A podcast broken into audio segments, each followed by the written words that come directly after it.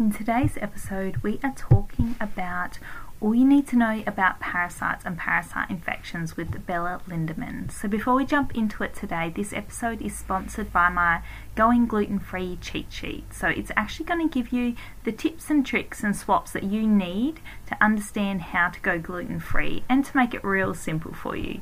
So to get your hands on that one, just go to www.sheradyn dekker dot com forward slash podcast 29 because we're episode twenty-nine, so otherwise you can find that one in the show notes, but hey, go over, hit download and let me know what you think of it.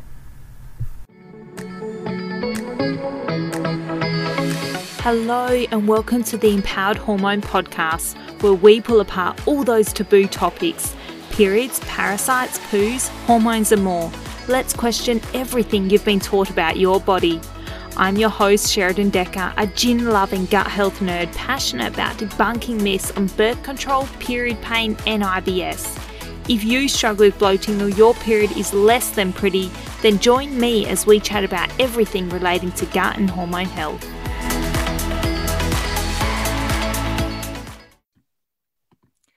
Hello, today I have some pre- something pretty amazing to share. I have the privilege of speaking to one of my amazing friends slash mentor slash, I'm going to just put this out here, the lady who I have looked up to for a very, very long time, Bella Lindemann. So Bella is the owner of the Functional Gut Clinic and has been working as a F D N, so we all know Functional Diagnostic Nutrition, because that's what I rave about, since two thousand fourteen. So Bella is actually the founder of the Functional Gut Clinic, uh, Functional Gut Health Clinic, sorry, and a Functional Diagnostic Nutrition practitioner who loves to help people heal their gut. So she specialises in natural protocols to address I B S, so irritable bowel syndrome, chronic constipation, small intestinal bacteria, bacterial overgrowth, so SIBO, many of you know it as, gut infections and other chronic digestive complaints. So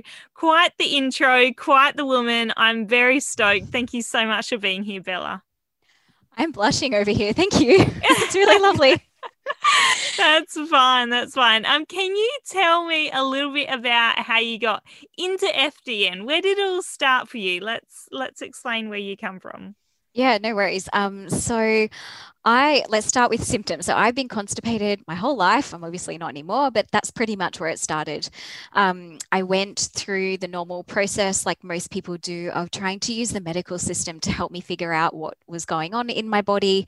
And it was, you know, really at the point where the constipation started snowballing into other symptoms. So I was getting bloated all the time. I was starting to develop food sensitivities, starting to get like really toxic and fatigue, I think from being backed up all the time. So skin issues, hair falling out, um, one of my least favorite symptoms actually. And at the point where everything just wasn't working and the medical system wasn't helping me, I was on like eight sachets a day of Movicol to make myself go to the toilet. Wow. I just, it was just time to do something about it. So I started doing um, a couple of just more basic nutrition courses, and I stumbled across um, the F D N training um, when we were living in London in the U K, and I was only working four days a week. So I spent the fifth day um, doing the F D N training, and it was pretty much that thing that got me from managing my symptoms to addressing root causes. So that's what I do with people now. I basically use that training as well as a lot of other bits and pieces that I've done to help the clients that come into our clinic with their gut health symptoms. Yeah, wow. So that's been, what do we, what do you say? So two thousand fourteen, so that's fourteen been six, seven years in clinic now. Is that correct? Yeah, pretty much. Yeah. It's been a good seven years. Yeah, I was going to say, yeah, time flies. And I mean, as as any clinic, your gut health clinic has grown so much in that time, because at the start it was mainly, it was just you, wasn't it? Yeah, it was just me. Um, we were traveling often because my husband's a photographer. So um, I took my clinic online so I could travel with him and work from anywhere in the world, as long as I had that internet connection.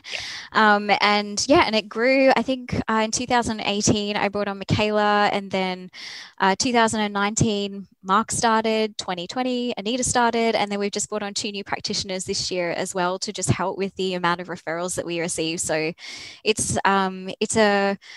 it's an amazing space to be in right now, because the science and is just growing and exploding, and there's more and more information coming out, and we're learning more and more about additional therapies that we can use to help people, like gut hypnotherapy and stuff like that. So I'm excited for you as well. It's a great space to be in. It is, yeah, and you're right. I feel like there is so much um, information coming out these days as well, and science, and there is a lot more awareness around as well. People who've never really heard of gut health all of a sudden are hearing about it and starting to understand that, hey, you know, root causes, symptoms, yes, solutions, what's actually going on, which is, like you said, it's so, so exciting. And to sort of, yeah, have built a clinic where you've grown to a size purely because they're starting to get that recognition and there's a need for it. And especially because you work with people, and correct me if you're wrong, but you work with um, clients all around the world. So there's, you know, there is that push and that demand. Yeah, absolutely. Yep. Um, it's, um, it's, yeah, it's just exciting, and we're just grateful to be here to be able to support people, I think, because it's the most rewarding part of the work that you do, is to be able to take people and get them back to living their normal, healthy lives. Because I think you and I both know what it's like to be struggling with symptoms, and to be able to just live the best version of the, your life that you can. And that's our ultimate goal when we work with people, is just to help them achieve those life goals. Yeah, yeah, for sure. Well, today everyone listening is in for quite a bit of a treat, because we've yep. got a three-part series, speaking of um, symptoms. So we're going to touch on parasites, then we're going to touch on bacteria, and then our third part of these three-episode series is going to be on microbiome restoration. So I know that these three er- uh, areas are kind of, I would almost say the the core of what you do is, you know, looking for that root cause and getting to the bottom of those digestive complaints. So let's start with parasites, because I feel like there's a lot more um, information coming up on about parasites these days. And a lot of the clients I see in clinic, and I think you would as well, often present with parasites. Yes. Yes, let's chat about parasites. That's a great place to start. It's I love talking about parasites. It's one of my favorite topics.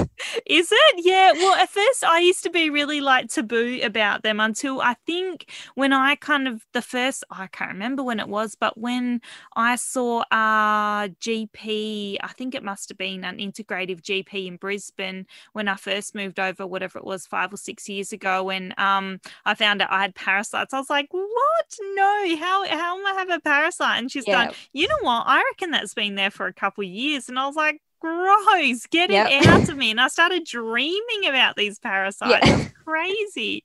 Um, I feel like, yeah, they really impact you in more ways than you realize, beyond digestive complaints. So tell us a little bit about parasites. What actually are they? Yeah, good place to start. So let's talk about intestinal parasites. So intestinal parasites are organisms that live and feed on a host organism at the expense of that host. So as a human, there are lots of intestinal parasites that can get into our body and feed from the gut lining or the food and waste products that are inside our G I tract. So they can be protozoas, so species like Blastocystis hominis, Dientamoeba fragilis, Giardia, Cryptosporidium might be some of the ones that you've heard about, yep. or worms like hookworm, roundworm, tapeworm, or whipworm.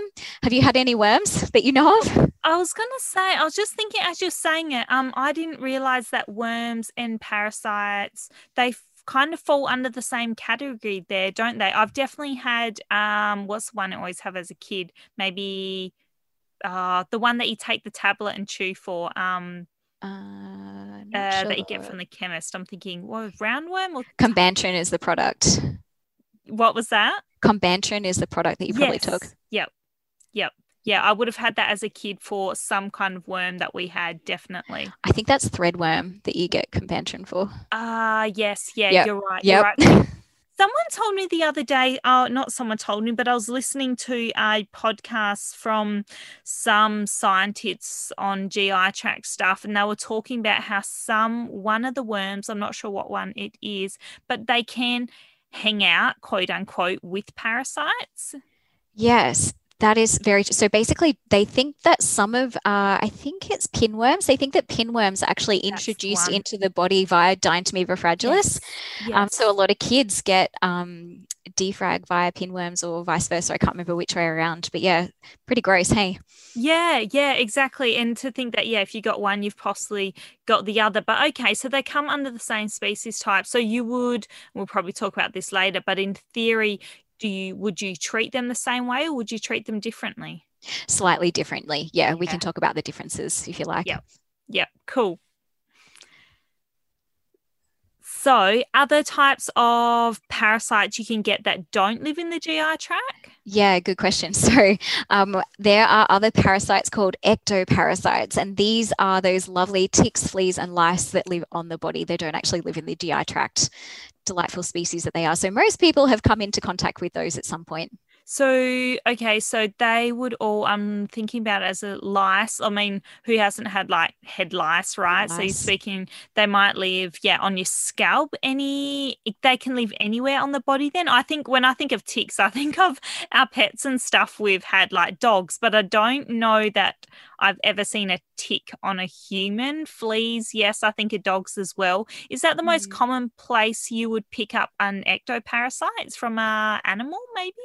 Yeah, maybe. I think um, a lot of people get ticks from bushwalking. So uh, here in um, Queensland, Noosa National Park is quite um, well known for getting ticks. Wow. Uh, yeah, they're pretty bad in the area. So um, keep an eye out if anyone's hiking around that region because they're not great.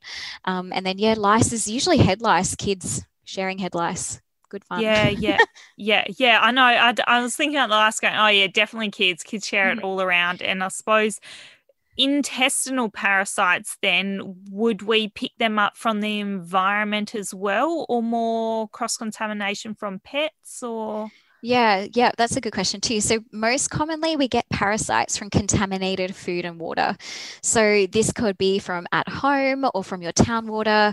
It could be because you're drinking from creeks and streams or you're hiking or camping. It might be that you got it from a local restaurant or while you were traveling. So my big personal parasite experiences were while we were traveling around Thailand and Tanzania, unfortunately. Um, I don't know, have you had any? I was traveling. Just, yeah, yeah. Do you think I got mine in Bali? So I got blasto mm. and defrag when I was in Bali, and that's when I first got sick and had all the gut stuff, and then had all the um, autoimmune sort of thing kick off from there. But mm. do you reckon it's more likely that you get them from overseas or you get them from within Australia? I I don't know. I think we get a lot of clients who have never travelled who have like a lot of parasites. I know Northern Rivers area in Australia, Northern New South Wales is quite well known for um, blasto being in the water supply around that region. So I think it's really, you know, I think it really comes down to like how good is your immune system.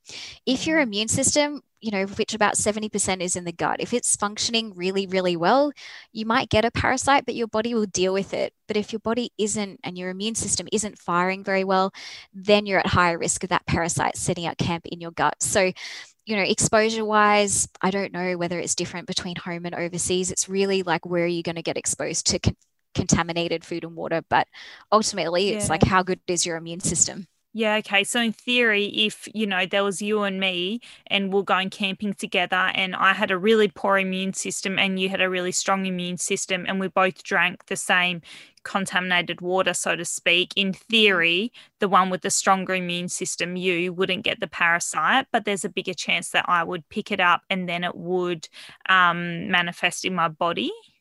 Yeah. Yeah, yep, exactly. And then how would you know, like if, if I did pick up that parasite, um, how would you know, is there quite obvious symptoms once you've got one? Yeah, I, I think we use two key things to work out uh, if a client has parasites. The first is symptoms and then their health history. And the second is we actually just use lab testing. So with symptoms, you don't always know right away. So sometimes you can get a really bout of horrible diarrhea and vomiting when you first get the parasite.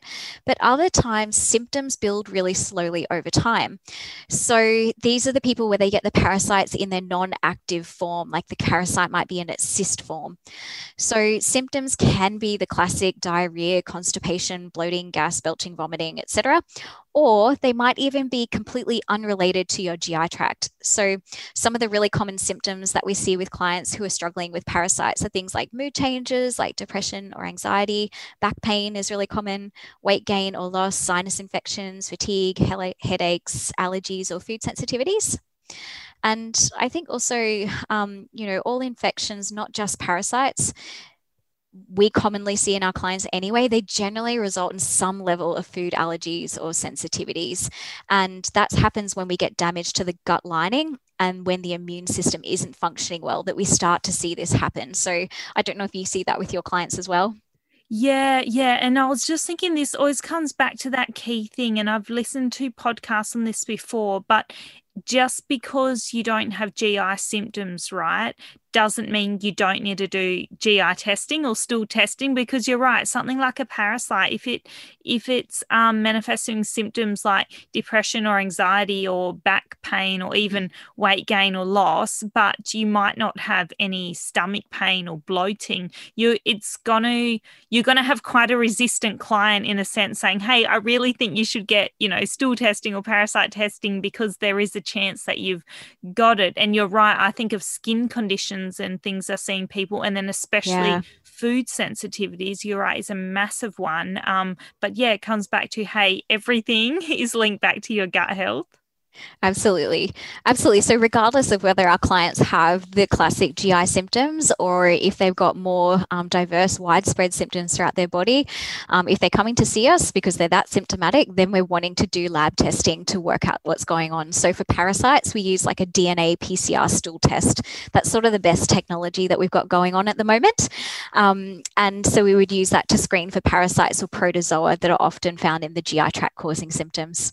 Yep, yep. And that would be, yeah, I'm thinking that's similar to the one that I would use on clients as well. Do you know what the technology difference is between something like a comprehensive stool test, you know, mm-hmm. whether it's a G I map or something along those lines, G I three sixty or one of those real comprehensive one? Is that as accurate as if you were just say someone is listening to this podcast going, don't want to see a practitioner right now, but I just want to test for a parasite? Is it accurate enough if I go to my G P and just get a, um, you know, bulk build or, or whatever it is, stool test? Okay, that's a really good question, because in Australia, if you go to your G P, they can actually do a P C R test for parasites. It doesn't screen for as many as we can on more of our functional labs, but it will give you like Blasto, Dientamoeba, Giardia, I think Crypto...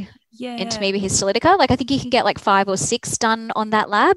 So it's not a bad place to start.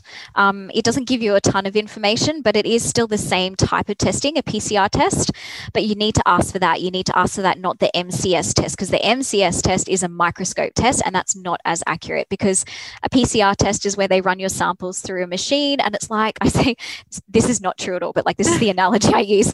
Um, the, the P C R test is so good that it can pick up like a hair on a leg of a bug, whereas the microscope test, the scientist is sitting behind it kind of looking for like a decent amount of the bug, like maybe half a body, to be able to pick up that species. So right. You can kind of see there's there's differences, variations between the, the quality of the testing. Yeah, yeah, for sure, for sure. And this might just link into what we want to continue to talk about. But if you did take that route and you're like, okay, you know what, I've got all these symptoms, don't know what the underlying cause is. Bella and Sheradyn are harping on about root causes, going to go and get this parasite tested, go to your G P, get it tested. And you, you know, obviously you'll get the results from your G P. Would your G P treat the parasite? That is a good question. So, I mean, a G P, what I'm going to say of what I do clinically is probably going to be slightly different to what a G P does. So let's have a chat through both of those things. So for us, like depending on the client, the parasite, their symptoms, it's going to change our approach. So we always need to correlate symptoms. If a client has no symptoms, and, you know, in some cases, you may choose not to address it. Um, this is definitely what they would do in more of a medical paradigm. If you've got no symptoms, it's unlikely that your doctor will do anything about it. Unless it's something like Giardia, Cryptosporidium, or Entamoeba histolytica, they're known to cause major disturbances in the body. So these parasites, we, you know, we usually, we're always addressing, but I think the medical community is more likely to eradicate those. Some parasites like Blastocystis hominis or Dientamoeba fragilis are a little bit more controversial, and it's because it's been found in the gut of both symptomatic and asymptomatic people. Mm. Some believe it can be considered okay and not a big problem. So that's probably more of a medical approach, is like, oh, you know, a doctor, I remember my doctor said to me, oh, I've got blasto as well, it's fine. Except he didn't have I B S and chronic constipation and all the things that yep. I had. Yep. Um, So I guess um, our approach obviously is to address all infection load, which may be contributing to symptoms. This is because as a clinic, you know, we generally see an unhealthy population, people who have symptoms. So if we can correlate blasto with the symptoms that the clients had, then we're probably going to contribute, you know, attribute that as a root cause, and we're going to address it. Clinically, we've found that helps our people. All right. Um, especially, you know, blasto is highly correlated with stool changes, I B S in general, skin changes, fatigue, infective arthritis as well. Did you know blasto can move into the synovial fluid of the joints? Wow. Wow. Yeah. That's gross, right? Yeah. Yeah. That's disgusting. Yeah. So in symptomatic people, I think it's important to really think about getting rid of these, these sorts of parasitic infections. Yeah, yeah. And I remember learning um, back in the early days when I first sort of studying about parasites and stuff, that the size of a parasite in comparison to maybe like your immune cells was quite a bit larger. So it was important to remove them out because of the damage that they could do long term, like you said, all around their body. But as we'll probably get into later, to that leaky gut lining, and then the sort of consequence of symptoms that sort of, you know, snowball from there as well. Yeah, absolutely. Yep. So if your G P was to treat it, would it, would they treat it differently to the way that you or I would treat it? Yeah, very likely. So um, your G P generally will probably use medication, so antibiotics or antiparasitics, um, whereas your I would probably use more of a natural approach, um, using natural antimicrobials. So Um, I don't know what you find, but we find that antimicrobial blends work really well for parasites. So we're looking for products that typically contain, if people love to know ingredient names, um, you know, like sweet wormwood, olive leaf, black walnut hull is another really good ingredient. There's some of our favorites that we're looking for in the blends of products that we're using to help with addressing parasites. Are they sort of things that you use as well? Yep, yep. There are some. There's oh, there's some amazing blends out there. Because, like you said, as our as our stool testing technology's gotten better, I also think that we've also come to realise how important these herbal, you know, natural antimicrobials can be in playing a part in rebalancing that microbiome as mm-hmm. well. Exactly, yeah. And I think that's what we like so much about the naturals, is that unlike antibiotics, they don't go in there and wipe all the good stuff out. They're usually um, really supportive of the good gut bacteria, so that they're more targeted in addressing the opportunists rather than the good gut bugs. It's like anything though, if you're taking natural antimicrobials for quite a long time, like if someone was just guessing and not retesting, say, for that parasite, let's say you're like, oh, I know I've got a parasite, I'm going to go buy some antimicrobials, and you just high dose them and you just continue for months and months. Correct me mm. if I'm wrong, but you're still going to then do long-term damage to your gut microbiome. Like you don't want to be taking um, natural yeah. antimicrobials, let's say, forever or for six months or twelve months or something. Absolutely. They're still hardcore. Yep. So um, oil of oregano or oregano, if you're in America, is a big one as well. I think um, oil of oregano is unfortunately not that good at targeting opportunistic microbes. And, you know, the longer we use these natural products, yes, they start to diminish um, in terms of their effectiveness. So clinically, we're usually rotating herbs every four to six weeks for our clients, but we still find that if you're on them, I had a client recently who had been on Biocidin for oh. a year and four months and her on her, we did a, this is before she came to our clinic, and we did a test and she didn't have any opportunistic bugs in her gut, but she had a very, very reduced microbiome, or that good gut bacteria was all really low. And it was probably because she was using that natural based product for such a long period of time. Yeah. It's, um, it's not, not helpful. So could you use something like oil of oregano, um, could would you use it at all, or would you avoid it completely? Yeah. No, I'll still use it. Um, I think I'm just really careful where I use it. I think if I have a client who has a good, robust-looking microbiome, their immune system's not too bad, um, we know that we don't have a lot of uh, antimicrobials for, um, you know, a client who's got really parasites that are being a bit tricky to get rid of. Or I think also methane dominant SIBO is another situation in which I might yeah. refer on to the oregano at this point. But science is always changing. If we get better options, the oregano is gone. I'll use something else. Um, but we just don't have a lot for methane dominant SIBO. So that's one of the key herbs yeah. that we're using at this point in time. Yeah, for sure. So alongside antimicrobials, is there a couple mm. other things that you would prescribe as well to help remove those parasites? Yeah, yep. So parasites like to get all cozy with bacteria and other organisms and form these little colonies in this stuff that we call biofilm. So for that reason, we want to address the biofilm as well. So we're often using a biofilm disruptor. We usually use it for, usually it takes... I know it depends on the client, but somewhere between two weeks to three months to break down biofilm, depending on the product you're using, how much biofilm the client's got. We can't test for biofilm at the moment, so it's all a bit of guesswork here, but commonly we're using biofilm disruptors. And because we're breaking open biofilm, we're starting to kill off this parasite and we're getting die-off. A lot of clients can get classic die-off symptoms. So this is like often headaches, fatigue, where they feel like their, their tummy's upset, um, they feel a bit toxic. Uh, maybe their symptoms get a little bit worse before they get better, and we'll use binders. So supplements like activated charcoal or um, bentonite clay or yeah. um, zeolite powders that'll help with binding up all of the toxins and byproducts that come with the process of killing off a parasite. And I think the other really important thing for like eradicating parasites is just to really try and avoid sources of recontamination. So a big one that we see often that's hard to get rid of is Giardia, because it can live in the kitchen, on like your kitchen services. Um, you can, I know this sound, this is really bad, but you can share it by intercourse. Um, yep. So it's common that both partners need to address that parasite at the same time as well. Are there um, natural sources of biofilm that you can use? Is there things in our diet? Is it different to antimicrobials, or is there other things that we can take? You know, I'm just going to throw it out there, like apple cider vinegar or things that we can take to address that biofilm? Yeah, I think there are definitely lots of different things that you can use to address biofilm. I think we often use like enzyme blends, or yeah. uh, there's a product in America that we really like at the mo- at the moment called Priority One um, Biofilm Phase Two Advanced. Yeah. That's working really well for clients. Uh, I think. Um, probably too much information, but like uh, looking on a stool test, like if you see clients that have got Pseudomonas, Pseudomonas is like a primary yes. biofilm builder. So if you see that they've got Pseudomonas bacteria on their stool test and they've got a parasite, we're going to make the assumption that there's probably biofilm, and we'll use more of like that hardcore biofilm phase two advanced product for those people.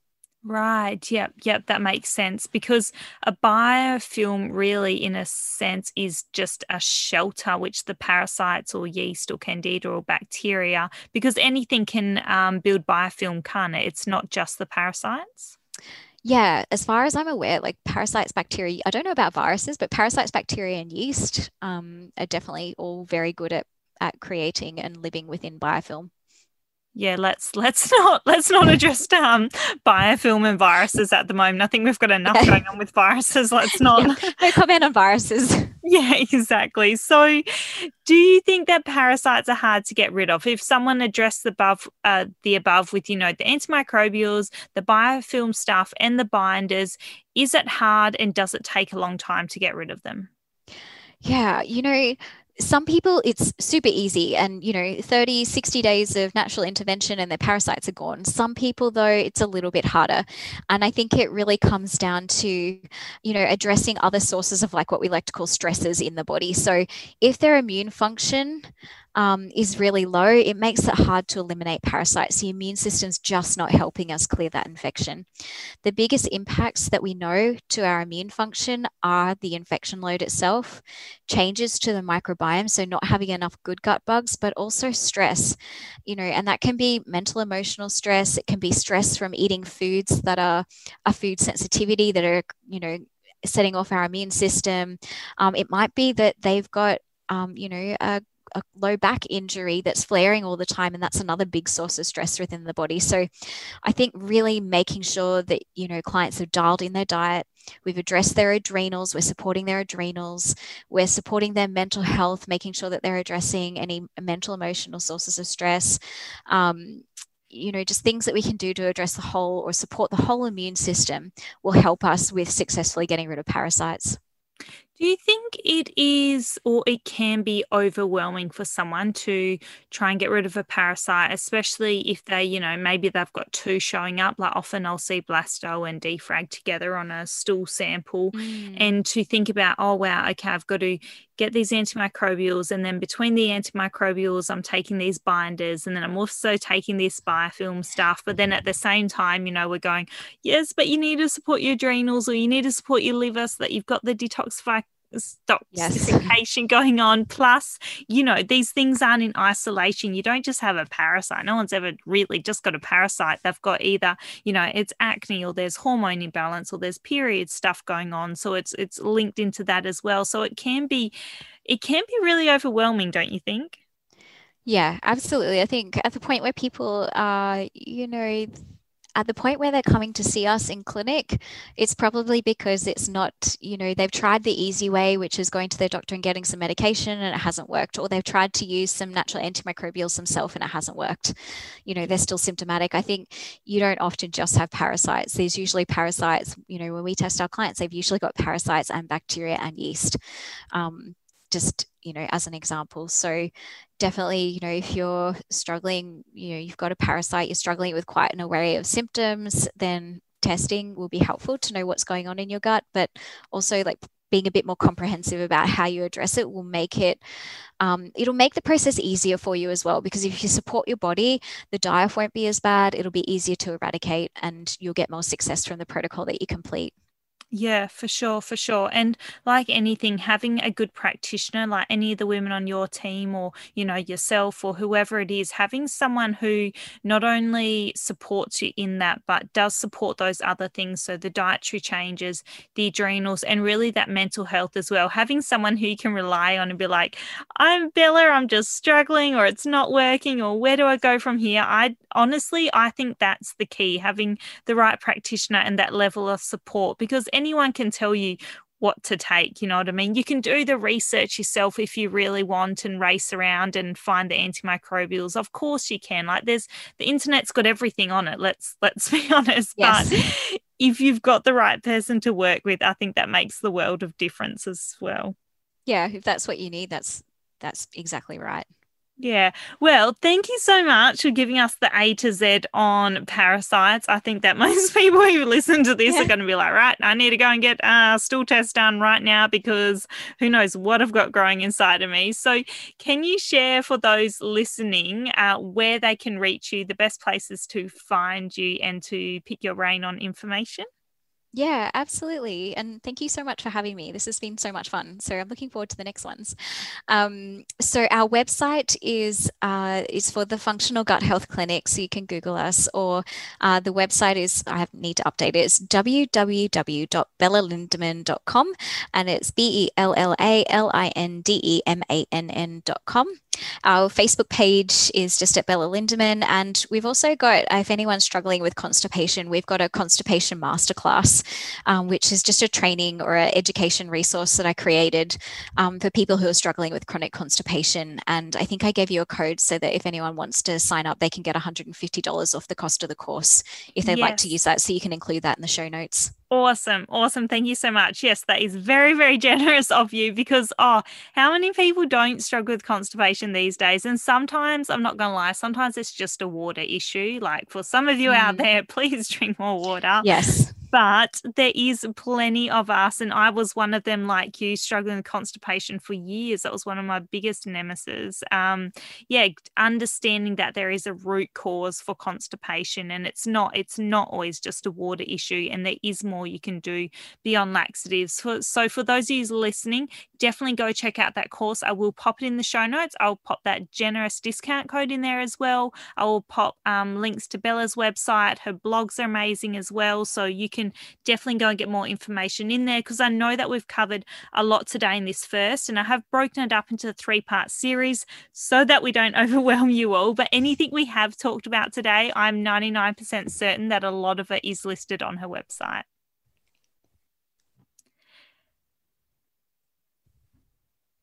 Uh. Thank you for listening to another episode of the Empowered Hormone Podcast. If you know a female who needs some empowerment, please forward, repost, tag or share, and let's get women talking.